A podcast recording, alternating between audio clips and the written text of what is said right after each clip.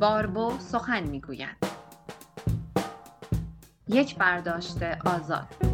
نویسنده مانفرد ویلر.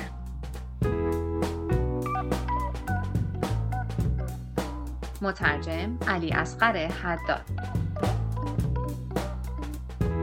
کاری از گروه نمایش همه.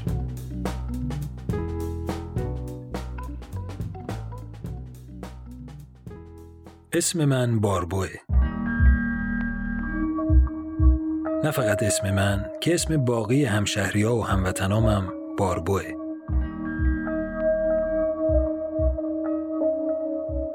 سالهاست من به هر دری می‌زنم تا شاید شاید بتونم پادشاه رو ببینم.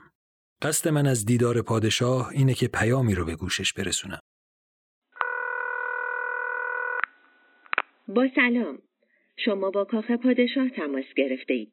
جهت تعریف و تمجید و ستایش از پادشاه عدد یک، تقدیم اعضای بدن خود به پادشاه عدد دو، تعیین وقت قبلی برای دستبوسی پادشاه عدد سه، تقدیم شعر به پادشاه عدد چهار، تلاش برای خنداندن پادشاه عدد پنج، شنیدن توصیه و نصیحت پادشاه عدد شش، دعا برای سلامتی پادشاه عدد هفت، اعتراف به گناه نزد پادشاه و بخشش گناهان عدد هشت، تحقیر شدن از سوی پادشاه عدد نه و سخنی با پادشاه در چهار ثانیه عدد صفر را فشار دهید.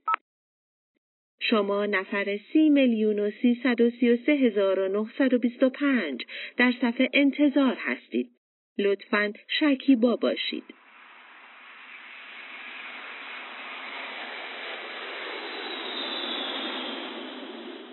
قضیه از این قراره که حدود چند ماه پیش تعداد زیادی مشتمالچی، آشپز، مربی سوارکاری، پلیس راهنمایی و رانندگی، کارمندان اداره مالیات، باغبون و بقال و نجار و آهنگر و بزاز و رزاز و نونوا و تعمیرکار کشور ما رو ترک کردن.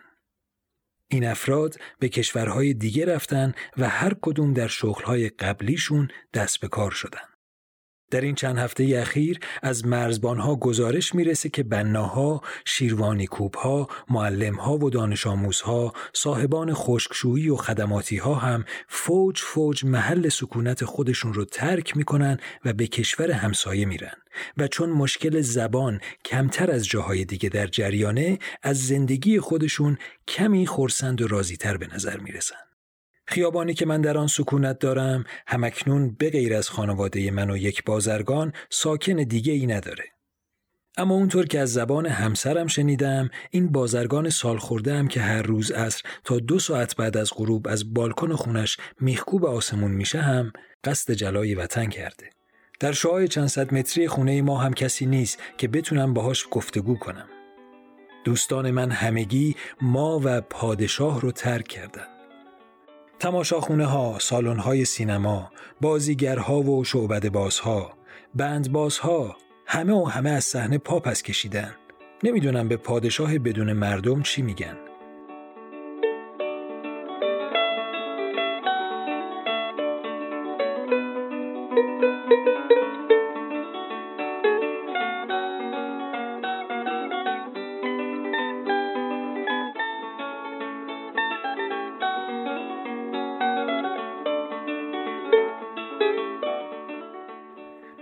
من توی شبهای زمستون با چه کسی به جز پسرم می‌تونم مهره بازی کنم؟ این پسر بینوا از سر فروتنی همیشه اجازه میده که من برنده بشم. پسرمون جوونی من و مادرشه. بارها دیدم که اون هم شبها کنار تختش یه گفتگوی کاملا خیالی با پادشاه داره. گاهی اوقات سرش داد می‌زنه. گاهی پا پس می‌کشه و دفعه بعد آرومتر با پادشاه صحبت می‌کنه. اگه زمانی به شهر ما گذرتون خورد و دیدین آدما دارن با خودشون حرف می‌زنن فکر نکنین خل شدن یا شاعرن. اونا دارن یه گفتگوی ذهنی با پادشاهشون می‌کنن. از وقتی همه رفتن مغازه ها خالی شده. ما هم برای مصرف شخصی ذرت میکاریم. باغچه ما مشرف به کشتزار وسیعیه که قبلترها از فاضلاب شهر سیراب می‌شد. و الان چون آدمی نیست که فاضلابی باشه این کشتزارهای وسیع هم خشک شدن. فاضلاب انسانی برخلاف اونچه نشون میده محصولات خوبی از دلش در میاد. اما حالا یک سر به حال خودش رها شده. دلم برای اون جمعیت وسیع و اون رودهای روان فاضلاب تنگ شده. چقدر خوب بود. اما حالا کارکنان مخازن آب هم کشور رو ترک کردن و ما مجبوریم آب بارون جمع کنیم. اون هم با تشت ها و بشکه هایی که توی حیات می‌ذاریم.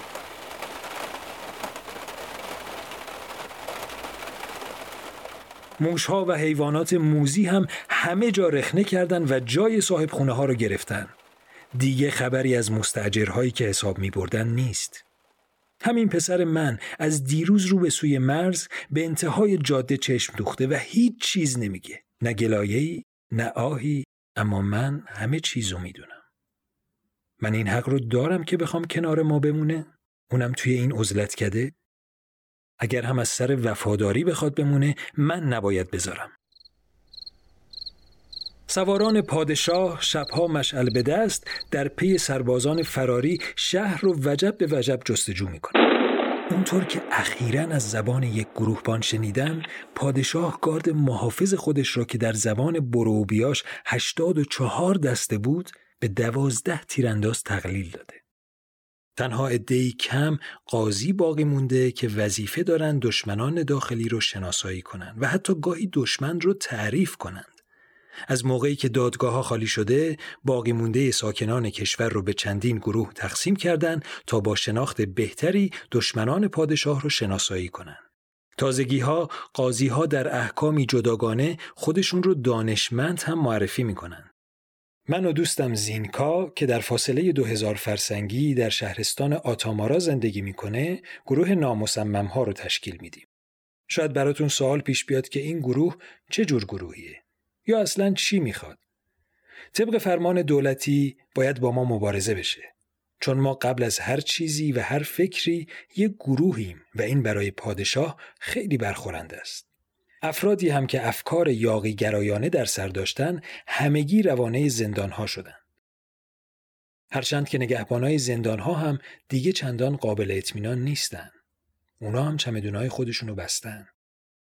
اما من نامید نشدم و همچنان می‌خوام پادشاه رو ببینم. شایعاتی بر سر زبان هاست که جز شیپورزنهای سلطنتی کسی در دربار باقی نمونده و البته باید بگم که از این شیپورزنها هم اون دوازده تیرانداز به شدت مراقبت می‌کنن. همین چند روز پیش یک شیپورچی به یاد مارش مراسم صبحگاهی توی مدرسه و ایام نوجوانی قطعی بسیار کوتاه زد.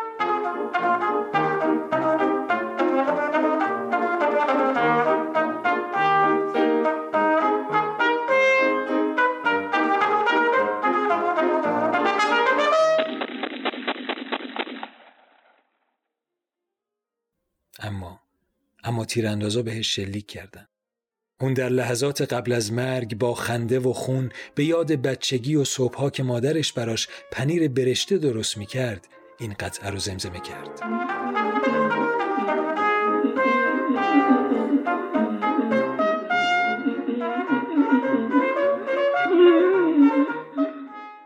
اما در داخل دربار هم حوادثی در جریانه.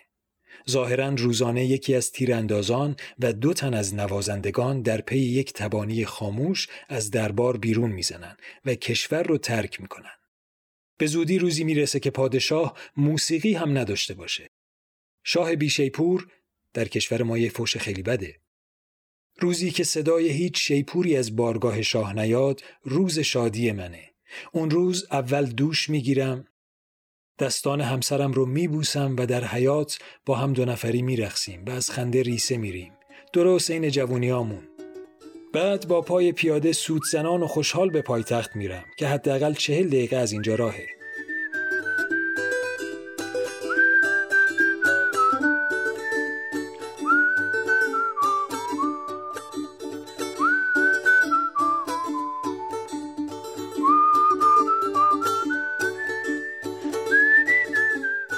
اون روز دور نیست.